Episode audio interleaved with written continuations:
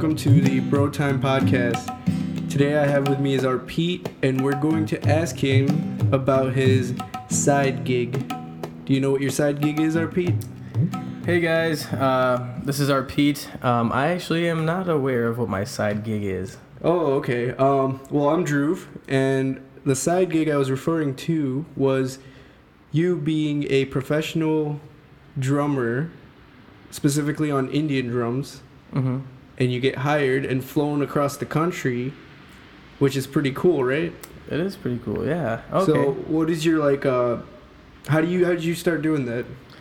Sure, I can give you a little idea of how all that began. Um, so essentially, I started, you know, coming across this Indian percussion instrument, um, which is called a dholak, and also the tabla, primarily when I was around nine years old. Um, it started when I was playing at my temple with my dad. He enjoys playing the the cymbals, which is like an Indian Indian just cymbals. Yeah, when you think about cymbals, you're thinking about those big cymbals on the drum set, but that's not what we're talking about here. Exactly. We're talking about cymbals the size of a large quarter, maybe even bigger, like two quarters.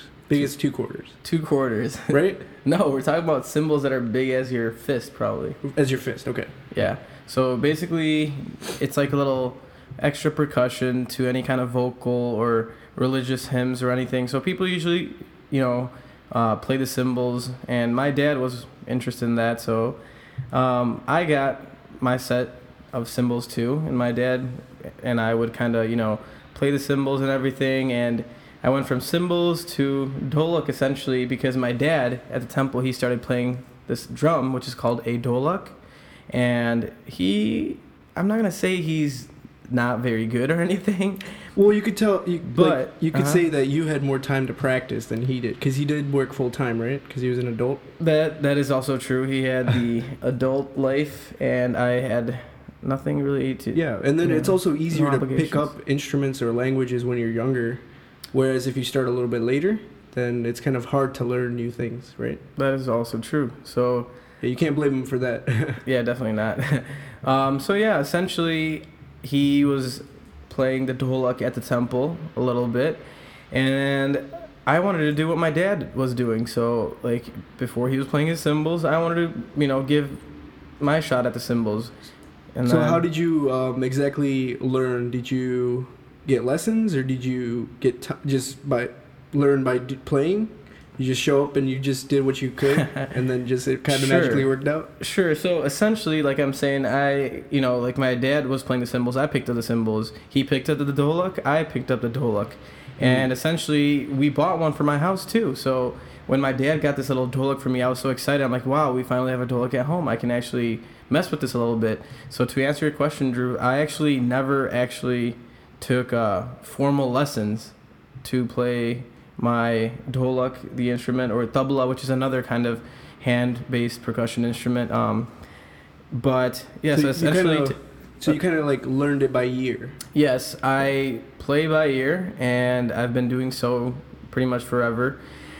I did at some point maybe like one lesson here, like from another tabla player. I, I I got that once maybe, you know, where I kind of learned some of the formal uh, lingo But it's nothing you use on a daily basis or anything like that. Nothing that I would use on a daily basis or anything. I just essentially, to answer your question, I play by ear, and I've been doing that, quite honestly, for How did, how did you go from the temple to getting paid and being flown across the country?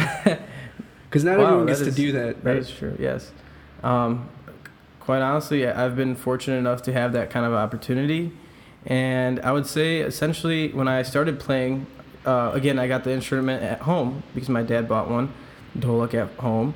I started showing my dad my dad like, oh hey, you know when he when he'd get back from work, I'd be like, hey dad, check this out, look what I can do, boom boom sh- boom boom, and then he's like, oh wow, good job, beta. Beta means son, so he's like, oh wow, uh, this is pretty impressive. So I'd always have some kind of new trick. I I'd listen to some songs and everything, and I'd try to actually pick up on and like listen to the Indian instruments, the the drum, and I'd try to replicate it. So sometimes I would listen to.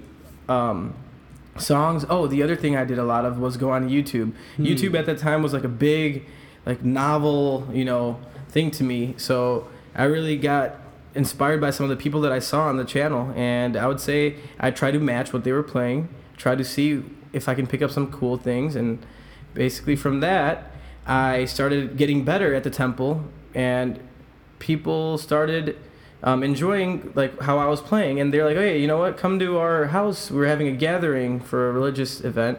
Come here." And then when I went to that house, I would play my instrument, and they would ask me, "Oh, where did you learn? How have you been playing?" Yada yada yada, and I would tell them I never learned, and essentially from word of mouth, from household to household, and eventually I ran into some other musicians, you know, in the Chicagoland area that were Mhm. Indian professionals, and I got some opportunities to play with um, some very, I would say, pretty famous people, like those that participated in things like the Indian Idol and whatnot, um, mainly through some of the connections that I built um, with the other Indian musicians in the area. So, Okay. Um, talking about YouTube, you do have a couple uploads yeah, that have gotten upwards to 4,000 views, which is pretty impressive for Eh. only posting four videos.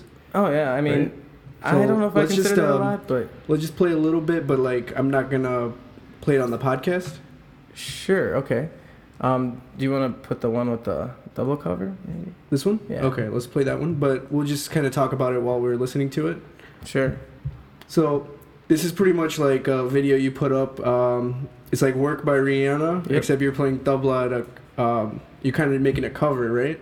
Correct. So it's a little fusion. it's kind of a little fusion. I think um, you don't see it too often, but you do see it often enough, where um, tabla players they branch into um, modern music and right. they replace the drums with your drums. Exactly, and the Yeah. biggest thing is the reason that I try to make these covers is because it almost gets um, younger, you know, musicians and younger, our younger Indian generation. I'm saying, you know, like they they get a little bit surprised by, oh wow, I, I didn't even know you can do this. Like pairing an Indian classical instrument with modern contemporary Mhm. American music. So it's like bringing two opposite things, you know, and put, mashing them into something that actually sounds somewhat appealing. So I think that's what really was intriguing to me and it pushed me to want to make some of these fusions. And I think I got a lot of um, praise from the younger generation because, you know, most people see tabla, they're not to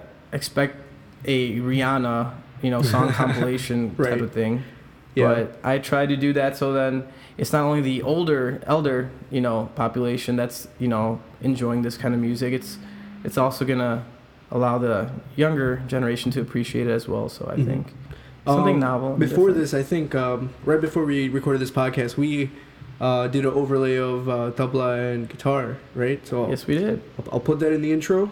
Sure and um, yeah, so like that's an example of kind of like a Western instrument, guitar, and a Exactly, exactly. Eastern instrument, well, Southeastern, South- Southeast Asian, Southeast Asian. That is correct. Yes. yeah, Indian instrument, um, the tabla, right? Yep.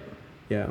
Um, so how often do you usually go to these events where they like pretty much fly you out? Like, what is that experience usually like?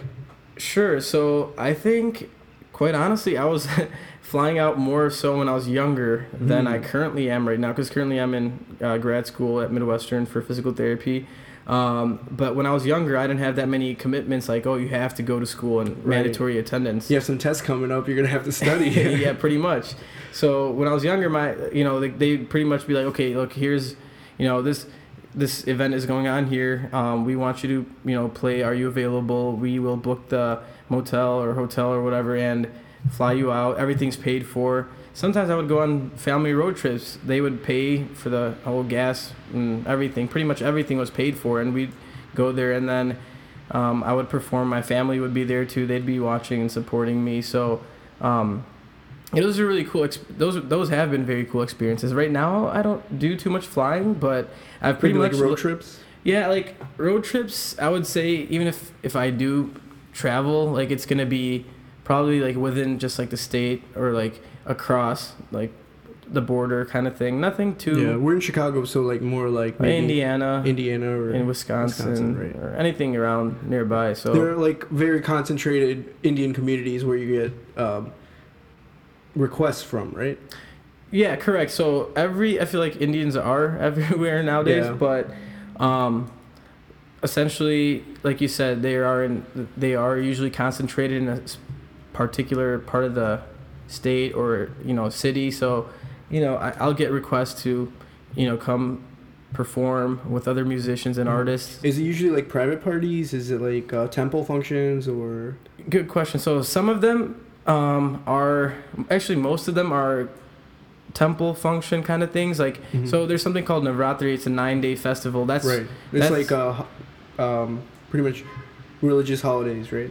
correct. Yeah. So there's a lot of dancing going on, a lot of singing and uh, Indian music going on. So during the month of September is I would say the busiest time of the year for me because that's when Navratri is going on. Mhm. And though it's a nine day festival kind of event kind of thing, um, it usually spans across a month and maybe even might trickle down into like the next month. And I actually have a gig this coming 28th of October. So, like I said, it's my usually my busiest month and it's again more of a temple religious function. But like I said, um, I did when I was younger. I ran across some other musicians and I told you I was I had the opportunity to play with some um, famous people um, that were in like the Indian Idol and whatnot, and that was more of a, like a Bollywood kind of base kind of thing. So it wasn't a religious um, type of function. It was more so like Bollywood, uh, contemporary Indian music, um, as well as some of the older Indian music, sometimes classical. But I'd say um, I don't do that as much anymore. I do play for weddings though. Um, I play something called a dhol. So there are a couple instruments I play.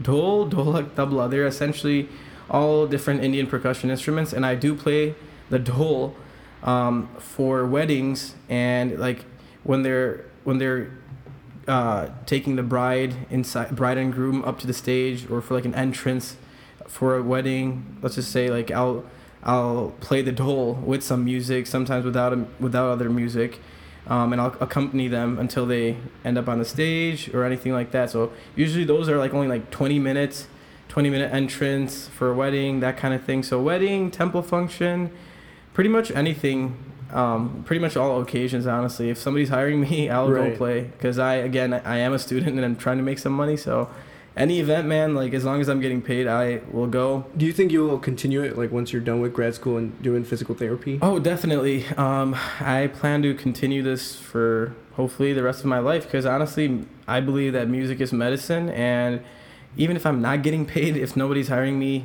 let's You just still say go to the temple future, functions yeah. and like volunteer to a local temple or something like that. Exactly. So I used to do that a lot. Um, unfortunately, sometimes I felt like I was taken advantage of because of that reason. Because Yeah.